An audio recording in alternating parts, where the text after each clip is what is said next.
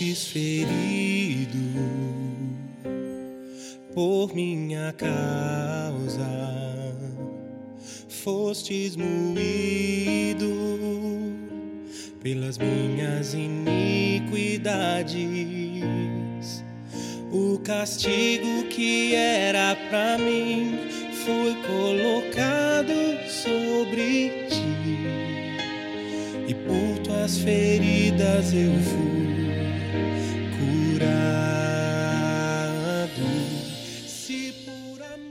Bem-vindo ao podcast de mensagens da Home Church no Japão. Nosso desejo é que essas mensagens alcancem o seu coração e que Cristo seja Senhor e Salvador da sua vida. Para mais informações sobre a igreja, entre na página do Facebook Home Church Japão. Deus te abençoe. Se eu for levado ao fogo por ouvir a tua voz,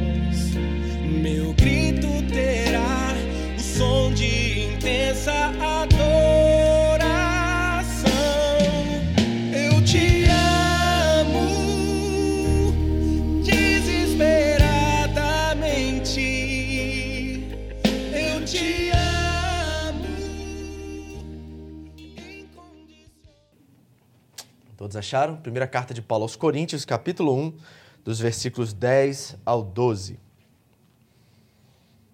Vou contar até três, leia na sua versão, não se preocupe com quem está do seu lado, amém? Vamos lá? 3, 2, 1. Irmãos, em nome de nosso Senhor Jesus Cristo, suplico a todos vocês que concordem uns com os outros no que falam. Vamos recordar algumas coisas que são importantes mantermos em nossa mente acerca dessa igreja.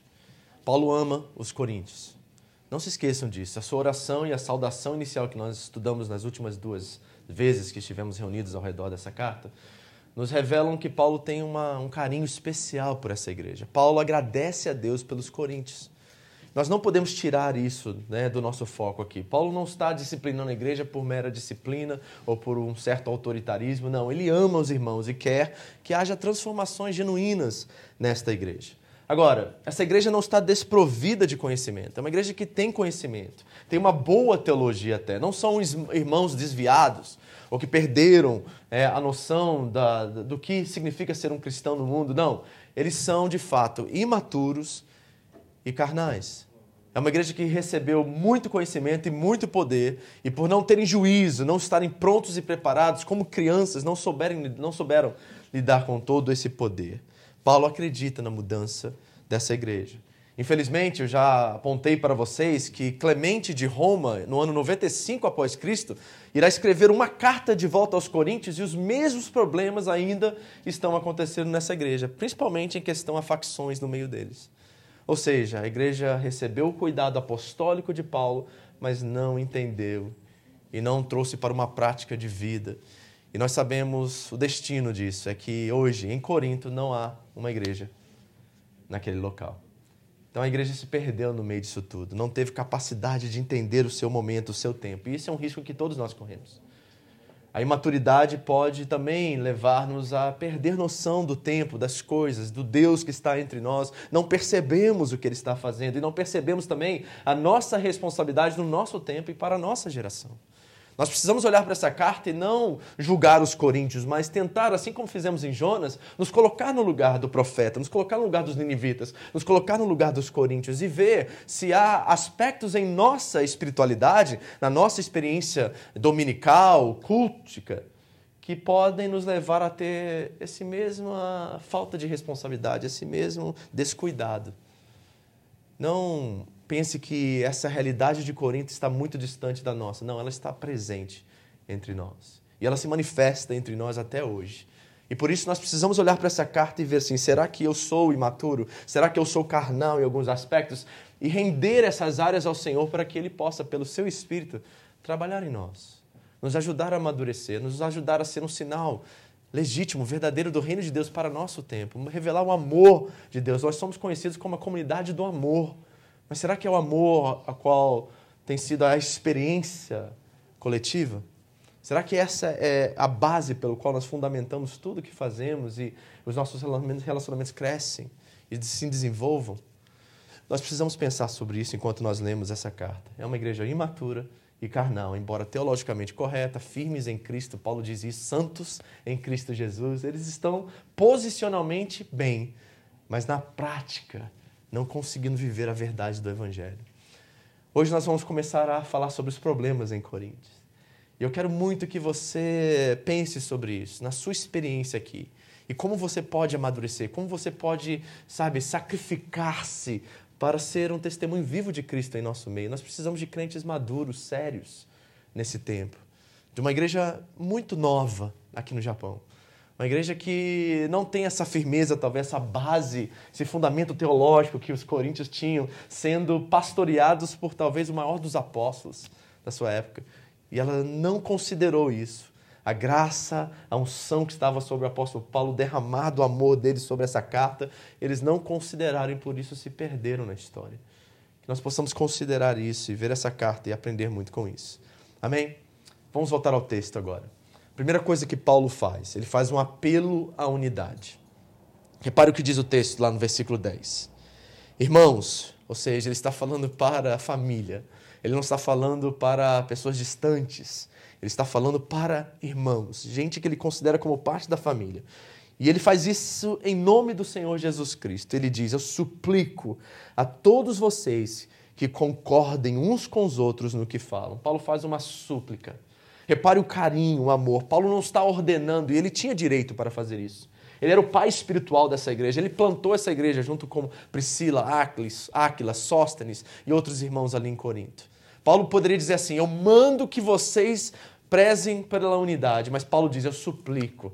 É uma expressão de amor, de carinho. Paulo tem um cuidado especial e ele sabe que eles estão na beira, na fronteira de uma divisão múltipla. E Paulo suplica a eles, pelo amor de Deus, não permita que isso aconteça. E ele faz esse apelo em nome do Senhor Jesus Cristo. Não é em nome dele, não é em nome da igreja e da igreja de Corinto, é em nome de nosso Senhor Jesus Cristo. Por quê? Porque Paulo conhecia a oração de Jesus lá em João 17, que o mundo só reconhecerá que Deus enviou a ele quando nós somos um nele. Pai, que eles sejam um, assim como eu e tu somos um. É a nossa unidade, o maior, a maior notícia, a melhor notícia, o maior anúncio para o mundo de que Deus enviou seu Filho para nos salvar. Se nós não conseguimos manter a unidade, nós não conseguiremos ter um testemunho eficaz. E nós vamos falar sobre isso. É difícil falar de unidade numa igreja que tem mais de 33 mil denominações. Nossa, pastor, é isso mesmo? É, eu, essa conta é talvez de 2008. 33 mil denominações protestantes. E vocês acham que os católicos romanos são uma igreja só? Dentro da igreja católica romana tem 9 mil divisões. Então, pense numa pessoa que nunca teve uma experiência evangélica, ou católica romana, ou cristã, e olha para uma igreja que tem 33 mil expressões diferentes de ser. Alguma coisa se perdeu no meio da história. E eu não estou fazendo um apelo aqui através dessa carta para que nós nos reunimos só em uma só igreja, em um só local, mas de pensarmos quais são as coisas principais que trazem unidade para nós, para que possamos amadurecer nas nossas propostas de relacionamento, tanto ministeriais quanto relacionais, interpessoais, entre nós aqui.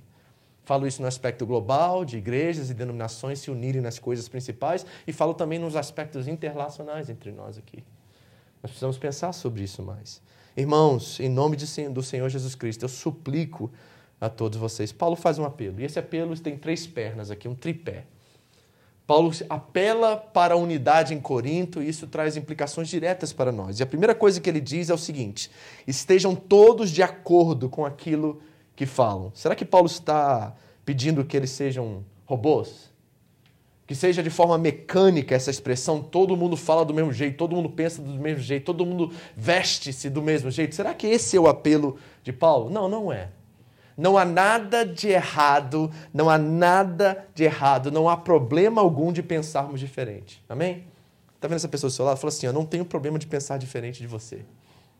Amém? Não há nada de errado em pensarmos diferente. O problema é quando essas diferenças de pensamento ameaçam a nossa unidade. Vocês estão entendendo? O problema é, da forma que eu penso, ameaça a nossa comunhão e ameaça a nossa unidade. Elas assumem um lugar tão grande em Corinto e podem assumir entre nós eh, também, que nós não conseguimos mais andar juntos. Então nós precisamos pensar quais são as categorias que nós devemos expressar para entender quais são as coisas principais e quais são as coisas secundárias na nossa unidade. Porque nós não queremos de forma alguma sacrificar a verdade em razão da unidade. Jamais. A verdade jamais pode ser sacrificada. Paulo vai dizer aos Coríntios, na, na, quarta carta, que é a segunda, que não temos nada contra a verdade, senão pela verdade. Então a verdade é a base. A verdade para nós como cristãos não é um conceito, não é uma doutrina, não é um dogma nem um ritual, é uma pessoa. Jesus diz: Eu sou o caminho, a verdade e a vida. Então é uma relação, a verdade, entre nós como irmãos. Então nós precisamos saber o que está em primeiro lugar, quais são as coisas inegociáveis, qual é a verdade, o padrão pelo qual nós estabelecemos a nossa unidade. E nós sabemos que tem um dizer na igreja primitiva que eu achei maravilhoso, que eles diziam assim, ó, nas coisas principais, unidade.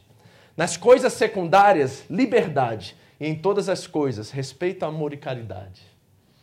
Esse era o lema da igreja primitiva. E esse lema se perdeu na história do protestantismo de alguma forma que nós começamos a brigar pela verdade em vez de nos unir nas coisas principais.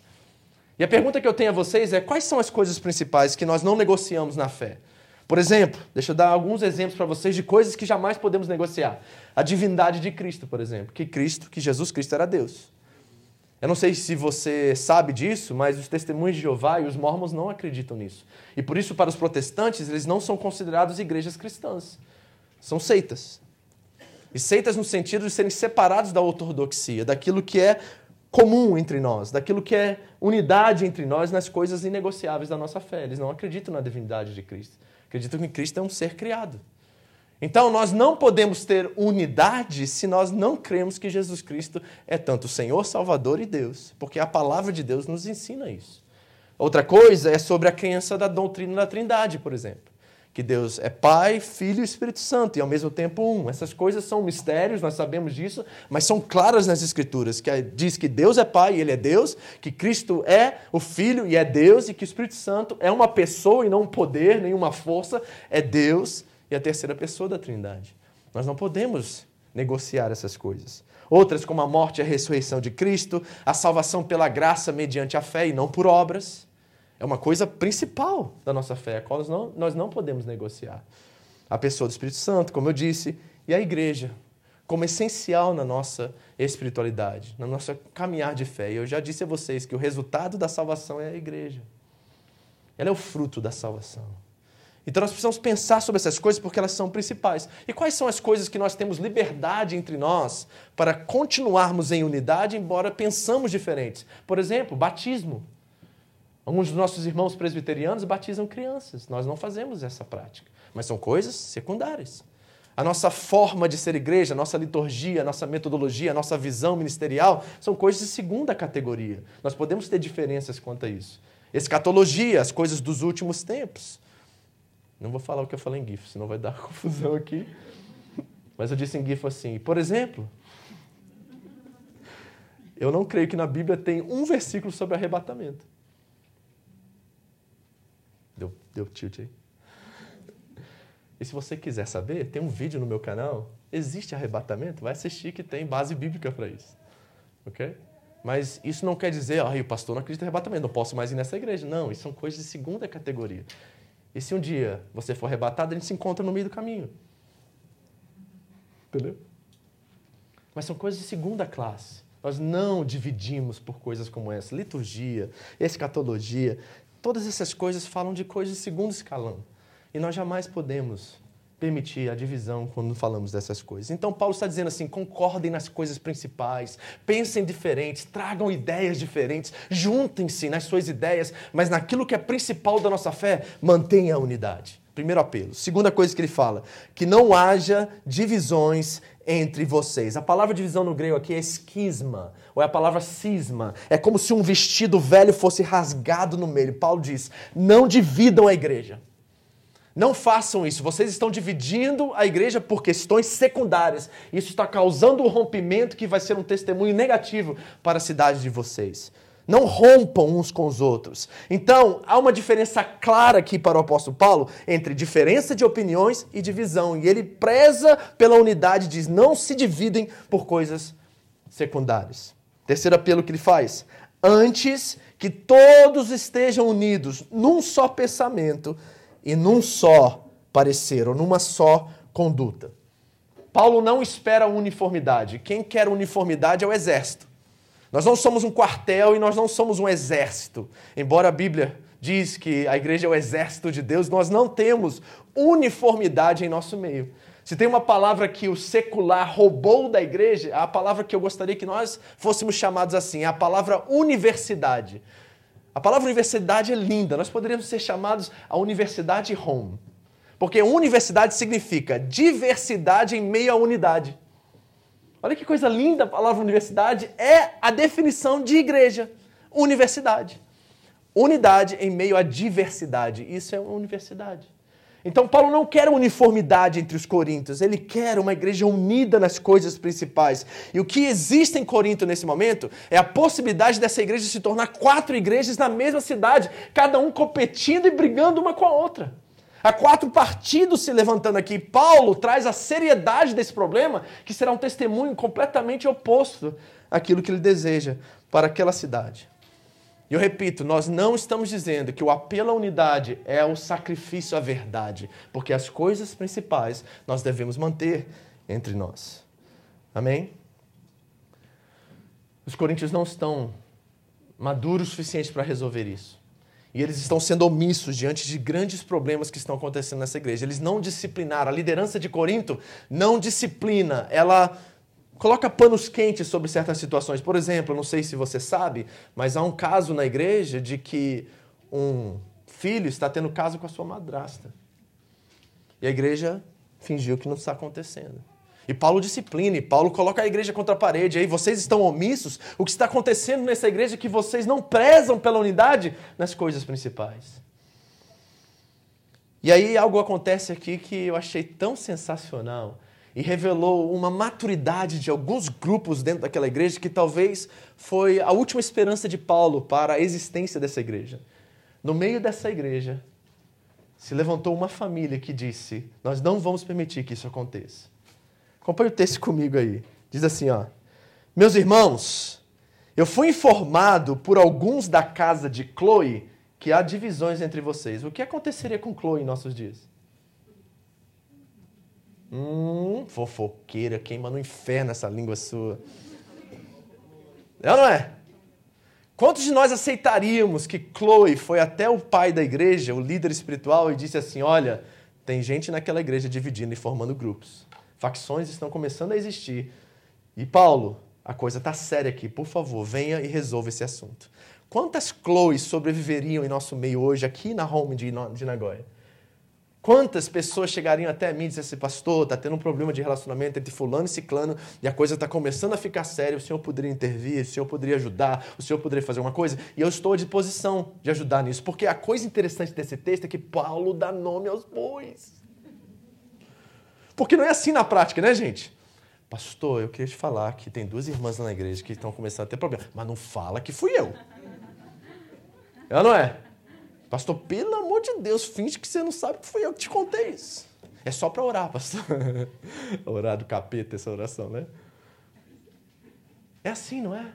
Mas sabe, eu vejo a maturidade dessa família. Essa família diz assim: eu assumo a responsabilidade, porque eu sei quanto eu amo essa igreja, quanto eu quero o bem dessa igreja, como ela pode ser um testemunho para essa cidade. Então eu assumo a responsabilidade, minha e minha casa, nós vamos ser o padrão da verdade, nós vamos lutar pela unidade da igreja e nós não vamos permitir que ela morra sem que o pai espiritual, o líder, o fundador dessa igreja saiba que há um problema nela que precisa ser resolvido. E chama a atenção de Paulo para isso. E olha, não é só os da casa de Chloe, não. Vai comigo para o último capítulo da primeira carta aos Coríntios, lá no capítulo 16, e olha o que acontece no versículo 17. Paulo está em Éfeso escrevendo essa carta aos Coríntios. Ele não está na cidade. Ele fez uma visita, já ensinei isso a vocês, e a visita foi muito ruim. Não foi positiva essa visita. E agora há uma correspondência acontecendo entre a igreja, os líderes da igreja e Paulo. E lá no versículo 17 diz assim, ó, Paulo lá em Éfeso: Alegrei-me com a vinda de Stefanas, Fortunato e Acaico, porque eles supriram o que estava faltando da parte de vocês. Ou seja, uma comissão foi enviada até Éfeso para trazer recursos e suprimentos para o apóstolo Paulo, que estava preso na cadeia. E esses irmãos vieram lá de Corinto para ajudá-lo. Então reparem que há um núcleo mais maduro, mais consciente dentro daquela igreja que está tentando acabar com essa rebelião, essas facções e todos os problemas imorais que existem naquela igreja. A pergunta é: quantos são da casa de Chloe entre nós? Porque deixa eu explicar um princípio aqui de aplicação para vocês que eu creio ser muito importante. Certo? Primeira coisa, é seu dever cristão procurar quem pode resolver. Ouviu isso? Princípio espiritual é seu dever cristão procurar quem pode resolver. Pastor, o que é fofoca então? É procurar quem não pode resolver. Isso é fofoca. Então você vê o seu irmão indo para o fundo do poço, lá no buraco, na fronteira da morte, e você fica omisso, ou então você conta para quem não pode resolver e gera fofoca no meio da igreja. Mas quando você vai à fonte, você diz assim: esse pode resolver a situação e mudar isso, nós estamos tendo cuidado, proteção, nós estamos prestando conta e sendo um como família, apelando para a unidade, para que ninguém morra e ninguém se perca, e ninguém se distancie. Então nós temos um dever cristão. E Chloe disse assim: pode colocar meu nome na carta. Chloe foi responsável, foi madura, colocou, sabe, a sua vida à exposição daquela igreja. E tenho certeza que a igreja era imatura, teve muitos ali, você sabe muito bem, que julgaram Chloe, que chamaram-la de vários nomes e acusaram-la de ser fofoqueira, mas ela não estava nem aí, porque ela tem uma responsabilidade consciente diante de Deus que é maior do que a responsabilidade dela diante da igreja. Ela não poderia deixar essa igreja morrer. E Chloe se levanta. Então é nosso dever procurar quem pode nos ajudar. E aí alguma coisa mais grave acontece, porque quando Paulo fala que há divisões entre eles, a palavra que ele usa é esquisma, como eu disse a você, que é a palavra cisma, romper como um vestido no meio. Mas quando ele começa a relatar o relatório que vem da família de Chloe, ele diz que não existem mais esquimas, ele usa outra palavra, ele usa a palavra no grego iris. E a palavra iris significa briga. Ou seja, houve uma escalada no problema dentro da igreja. Começou com uma divisão entre quatro partidos, quatro facções, e agora se tornou uma briga. Esses partidos começaram a brigar dentro da igreja, a ter problemas sérios dentro dessa igreja.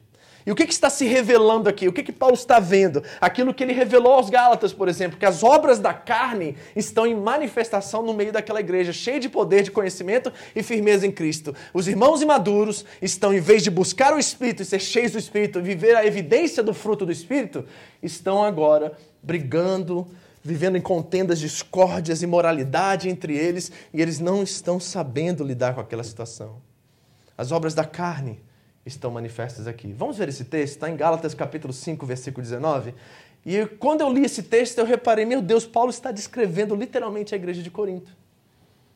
As obras da carne é como se Paulo tivesse os coríntios em mente, dizendo assim: deixa eu ver o que está acontecendo naquela igreja e deixa eu dizer o que não pode acontecer. E ele faz um, um escrito descrevendo praticamente o perfil da igreja de Corinto e da cidade de Corinto. Olha Gálatas 5,19 comigo, diz assim a palavra de Deus. Ora, as obras da carne são manifestas. Olha as obras e os detalhes. Imoralidade, imoralidade sexual, Corinto. Impureza, Corinto. Libertinagem, Corinto. Idolatria, Corinto. Feitiçaria, que é rebelião, Corinto. Ódio, discórdia, ciúmes, ira, egoísmo, dissensões, facções, inveja, embriaguez, orgias, Corinto, e coisas semelhantes. E eu os advirto como antes já os adverti, aqueles que praticam essas coisas não herdarão o reino de Deus. Praticamente uma lista do perfil da igreja de Corinto. E Paulo está fazendo um apelo e suplicando aos irmãos: voltem às coisas essenciais. Voltem à unidade do Espírito. Deixem o fruto do Espírito e não as obras da carne se manifestarem entre vocês. Mas nós sabemos o que acontece. Paulo descreve aqui que quatro facções se levantam. E quatro facções são praticamente quatro partidos políticos. Deixa eu apresentar esses partidos para que você entenda o contexto aqui. O primeiro partido é o PLP, conhece? É o Partido Liberal de Paulo. Conhece esse partido? Você sabe que Paulo era o apóstolo e o fundador dessa igreja, mas Paulo tinha um temperamento muito difícil. Muito difícil. Paulo, uma vez, olha na cara de Pedro, bota o dedo na cara dele e diz assim: Ei, seu hipócrita, quando a gente está aqui com os, os, gentios, você come na mesa deles. Mas quando os judeus chegam, você sai da mesa dos gentios e vai comer com os judeus? Para de ser hipócrita. Paulo disse isso ao líder da igreja em Jerusalém, Pedro. Paulo também, quando começa o seu ministério, certo? Ele é enviado para pregar e ele começa a entrar nas sinagogas e discutir com os judeus e ele causa alvoroços, problemas sérios em todas as cidades que ele entra, ao ponto que a igreja de Jerusalém envia Paulo de volta para Tarsus, porque ninguém aguentava Paulo. E aí em Atos tem um texto muito interessante que diz assim: E Paulo foi enviado para Tarsus e houve paz na igreja. Paulo era carne de pescoço. Paulo era um cara difícil, cara rígido, né? Ele não tinha ainda o conhecimento revelador da graça completamente sobre a vida dele. Aquele Paulo que diz assim: é na fraqueza que Deus me fortalece, né? É na, na fraqueza que o poder de Deus se manifesta em mim. Não tinha ainda conhecimento disso ainda. Paulo era uma carne de pescoço, Paulo era uma pessoa difícil. E aí se levanta o partido do fundador dentro da igreja. Nós só ouvimos a Paulo e ninguém mais. Mas tem outros três partidos, né? Por exemplo, tem o PFA, conhece o PFA? O PFA é o Partido Filosófico de Apolo. Vocês querem ver quem é Apolo? Abra comigo em Atos, capítulo 18, que é o contexto de 1 Coríntios. Olha quem era Apolo, só para você ter uma noção. Ainda mais o nome dele, né, que já é uma coisa muito particular na cidade de Corinto. Apolo, Deus, né, da beleza masculina, e esse nome tá aí, esse homem é um fundador. E se você não sabe a história de Corinto, Apolo é o sucessor de Paulo em Corinto. Ele se torna pastor quando Paulo viaja. Então ele se torna o líder daquela igreja. E as pessoas só querem ouvir Apolo. Por quê? Porque Apolo era um cara eloquente. Pensa um cara que tinha uma retórica maravilhosa. Olha Atos 18, quando descrevendo ele, diz assim: Enquanto isso, um judeu chamado Apolo, natural de Alexandria, chegou a Éfeso. Ele era um homem culto, algumas, algumas traduções dizem eloquente, e tinha grande conhecimento das Escrituras. Esse era Apolo. Atos 18, 24, se você quer ler. Apolo era um cara eloquente, um cara conhecedor da palavra, um cara assim que pregava e todo mundo ficava a boca aberto. E aí se levanta um grupo e diz assim: não, nós só vamos ouvir agora Apolo. Mas tem outros grupos. Tem, por exemplo, o PCC. Os PCC vocês conhecem, né? O PCC é o Partido Conservador de Cefas. Cefas é o nome aramaico para Pedro. Alguns estudiosos vão dizer que Pedro provavelmente passou por Corinto, visitou a igreja. E ele, como líder da igreja, aquele que, quando pregou, 3 mil almas se converteram ao Senhor, alguns começaram a olhar para Pedro como única fonte de informação e de revelação da parte de Deus. Então, nesse momento, nós temos o partido de Paulo, o partido de Cefas, de Pedro, e o partido de Apolo. Mas tem um outro partido que é o pior de todos, é o PCJ. O PCJ é o Partido Cristão de Jesus. São aqueles que falam assim: nós só ouvimos a Jesus e ninguém mais. E no nosso mundo hoje, na igreja atual, contemporânea, está cheio de partido cristão de Jesus. Um monte de gente dizendo assim: nós não precisamos da igreja, nós não precisamos de líderes, não precisamos de pastores, nós temos a fonte direta, nós ouvimos diretamente a Jesus. E tinha um partido e os estudiosos vão dizer que esse era o mais terrível ali no meio daquela igreja. E eles vão causar confusões ao ponto de Paulo dizer no, na continuação dessa carta que tinha homens espirituais que diziam ser espirituais dentro da igreja, dizendo que eles não ouviam ninguém a não ser a Jesus diretamente. Repara o que está acontecendo nessa igreja. Imagina você estar numa igreja que cada grupinho está sentado num lugar e cada um está somente ouvindo e prestando atenção naquilo que eles querem ouvir e prestar atenção.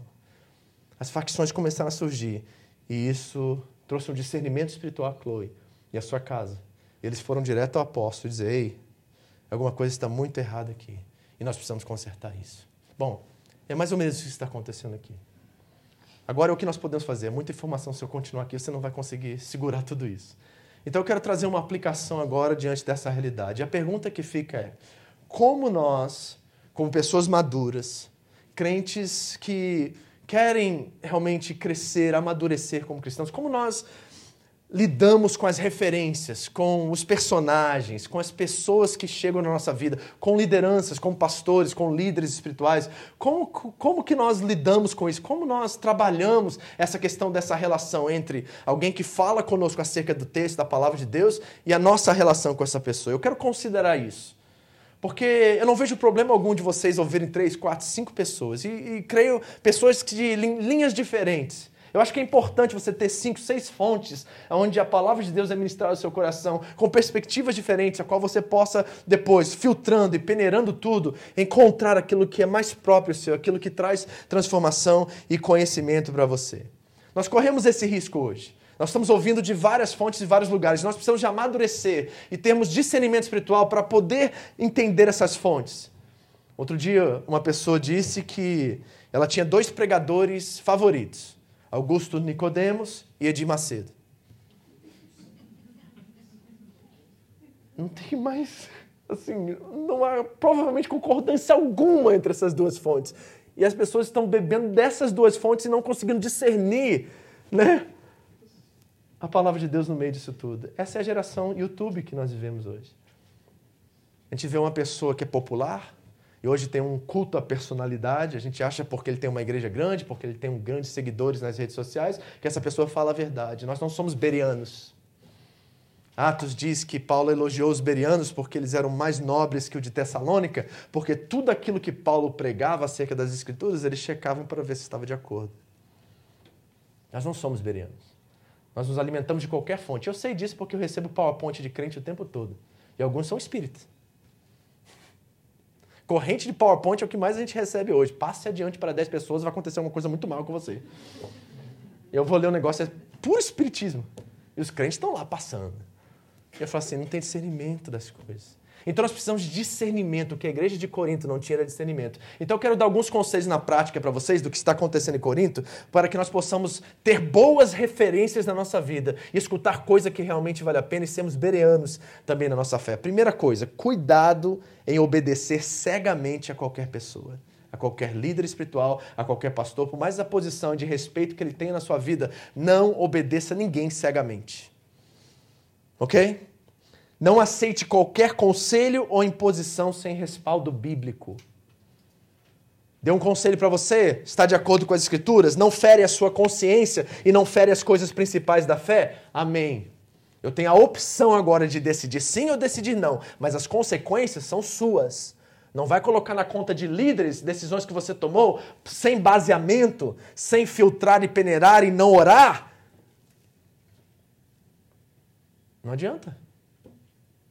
A gente não ora, a gente não busca Deus, a gente não lê as escrituras e a gente ouve qualquer pessoa porque eles são, né, famosinhos ou eles têm teologia ou etc. E a gente obedece cegamente e se dá mal e depois bota a culpa na conta deles.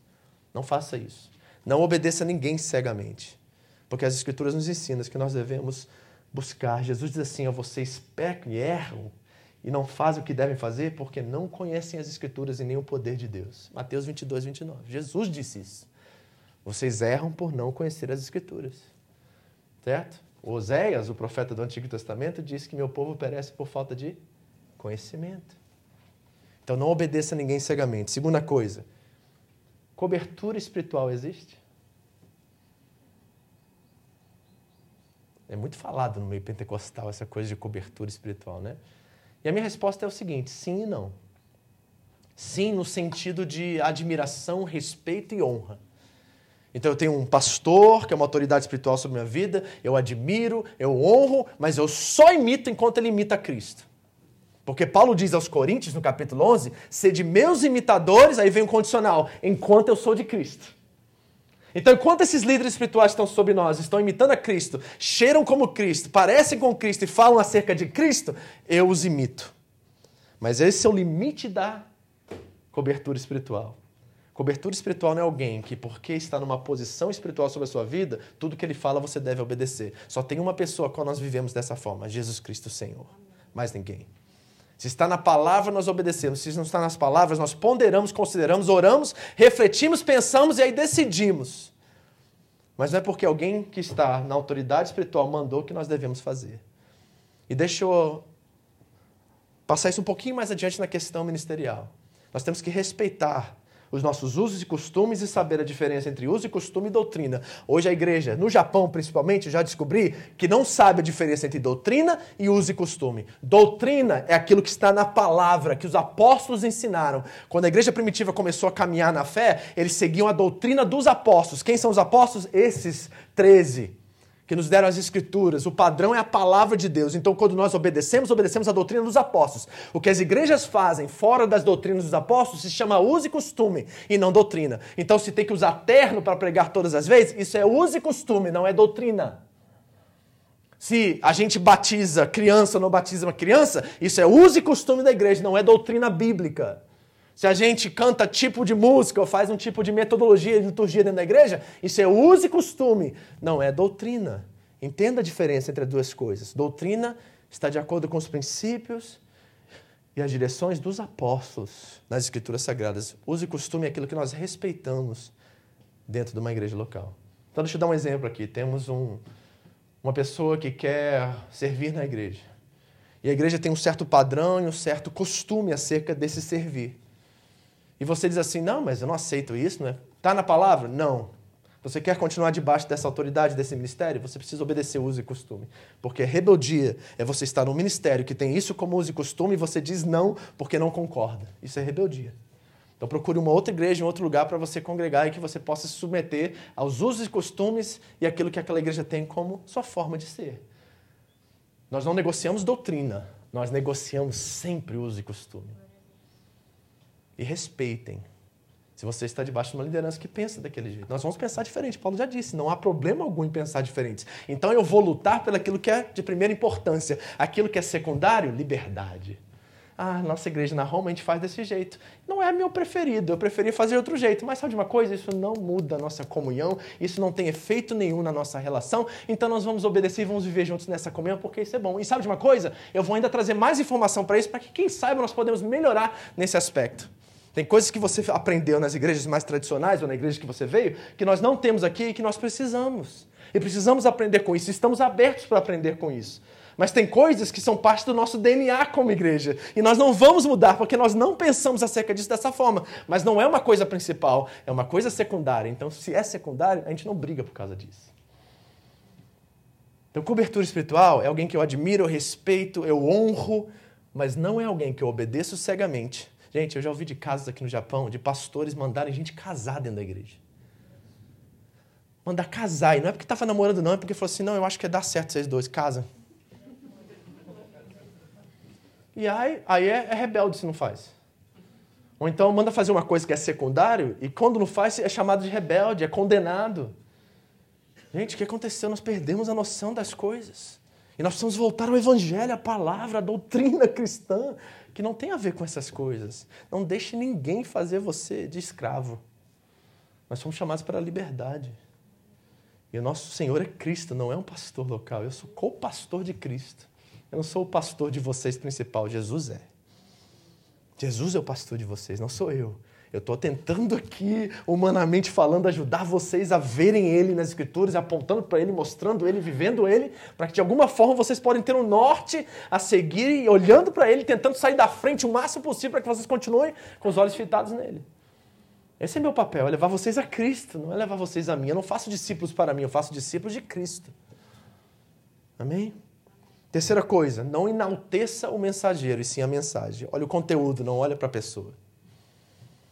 Tem muito culto à personalidade hoje. Aí você bota aquele esqueminha da luz né, no fundo, aí faz aquele clima, aí vem a fumaça por detrás, aí o pregador entra, aí a gente fica feliz pra caramba, uau, o céu tá descendo. Mas quem está no foco ali? E a maioria das vezes que eu ouvi pregadores assim, nem a palavra é mencionada.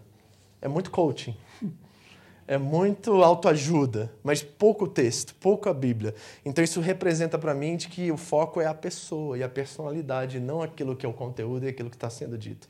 E sabe de uma coisa? Eu vejo muito crente compartilhando esses famosos que nós vemos hoje. Aí eu vou ver a mensagem e falo assim: não é possível. Tão raso, tão fraco, tão sem força, sem palavras, sem. Sabe? E a gente está lá compartilhando e fazer assim, uau, que palavra maravilhosa. Eu sei, eu podia ter ouvido o cara lá do coach lá do, dos Estados Unidos que falou a mesma coisa.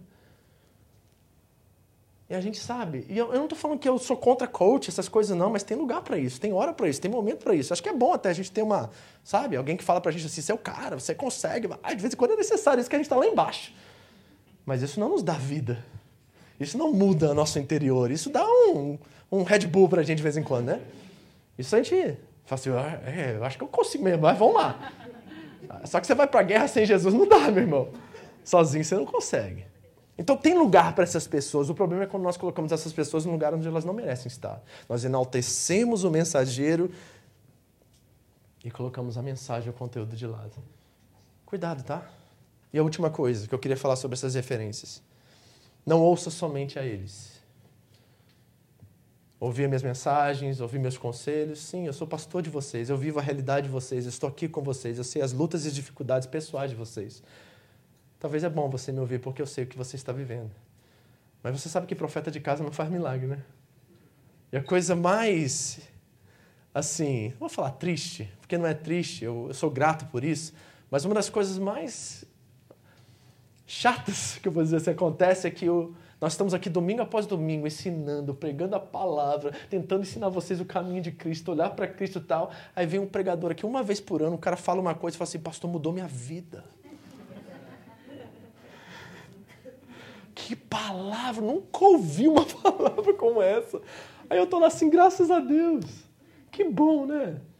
Né? Agora não estava vazio o tanque aí para você agora receber a palavra que mudou sua vida. Não, você está recebendo semana após semana, oração, palavra, jejum. A gente está junto aqui lutando na fé. E aí o irmão, por causa de Deus é bom e misericordioso, traz alguém que tem uma coisa diferente, uma forma diferente, e traz e abençoa você. E eu sou muito grato a Deus por isso. Mas valorize aqueles que estão vivendo com você, aqueles que estão na experiência do dia a dia com vocês, aqueles que estão orando e lutando com você. Mas não ouça somente a eles, tenha perspectivas diferentes, isso é muito importante. Amém, queridos? Se os coríntios tivessem é esse tipo de discernimento, esse tipo de sabedoria, e não um fã-clube, e não partidos políticos dentro daquela igreja. E nós, olha, eu já vi isso acontecer aqui. Por isso que eu não anuncio quando eu falto. Eu já tive gente falar para mim: você vai pregar esse domingo, pastor? Aí eu falo assim: por quê? Porque se eu não vier, não vem. Aí eu olho para esse texto e falo assim: meu Deus, o que está acontecendo aqui? Só ouço Apolo, só ouço Cefas, só ouço Jesus. Aí esse é o pior, porque esse aí fica em casa. Não, você tem a Bíblia, pastor, tem YouTube. Tá bom, preciso de igreja. Igreja é só problema. Não entendeu, sabe? Não entendeu porque Paulo está apelando pela unidade, não entendeu o valor e o poder e a, e a bênção que é a nossa comunhão e a nossa vida comunitária. Não entendeu que isso aqui não é um lugar que a gente bate cartão, mas a gente vive a vida junto, tem experiências juntos com Deus, a gente se ama, a gente serve ao outro, a gente se dá um ao outro, a gente se entrega para o outro. Nós temos muita coisa para aprender com os coríntios. E se você começou a ver um partido nascer em nosso meio, faça algo que a gente sempre ensinou aqui de púlpito. Nessa igreja, nós gostamos de panelinha. Não tenho problema nenhum com panelinha. Eu acho que é uma coisa social, é um fenômeno social. Você vai se identificar com pessoas que gostam das mesmas coisas que você, não tem problema algum. Mas faça uma coisa para mim, deixa a panela aberta. Porque se um dia os pescadores aqui da igreja receberem o pastor com livro e com cadeira para sentar lá e ver vocês pescando sem pescar, deixa eu ir. E se um dia as, as pessoas que cozinham muito bem quiser chamar as outras irmãs para estar junto, que não faz parte do grupo da culinária, deixa também vir. Deixa a panela aberta, quem quiser sair, sai, quem quiser entrar, entra. Porque a imaturidade leva-nos a pensar que nós temos que ser um e todo mundo tem que estar na mesma forma de pensar, igualzinho, roboticamente. Mas não é isso que Paulo está dizendo. Ele está dizendo assim, ó, façam seus grupos, mas não façam deles partidos facciosos. Tenham unidade e afinidade uns com os outros, mas permitam que todos participam, interajam e fazem parte disso tudo, porque nós somos um. E as coisas principais nós mantemos unidas entre nós. Vamos orar pela unidade da igreja hoje? Em nome de Jesus. Eu te amo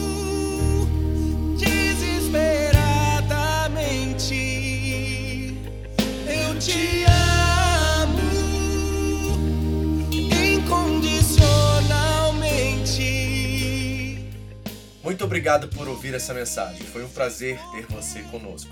Entre em contato Home Church Japão no Facebook. Nos deixe saber como Jesus transformou a sua vida. Deus te abençoe.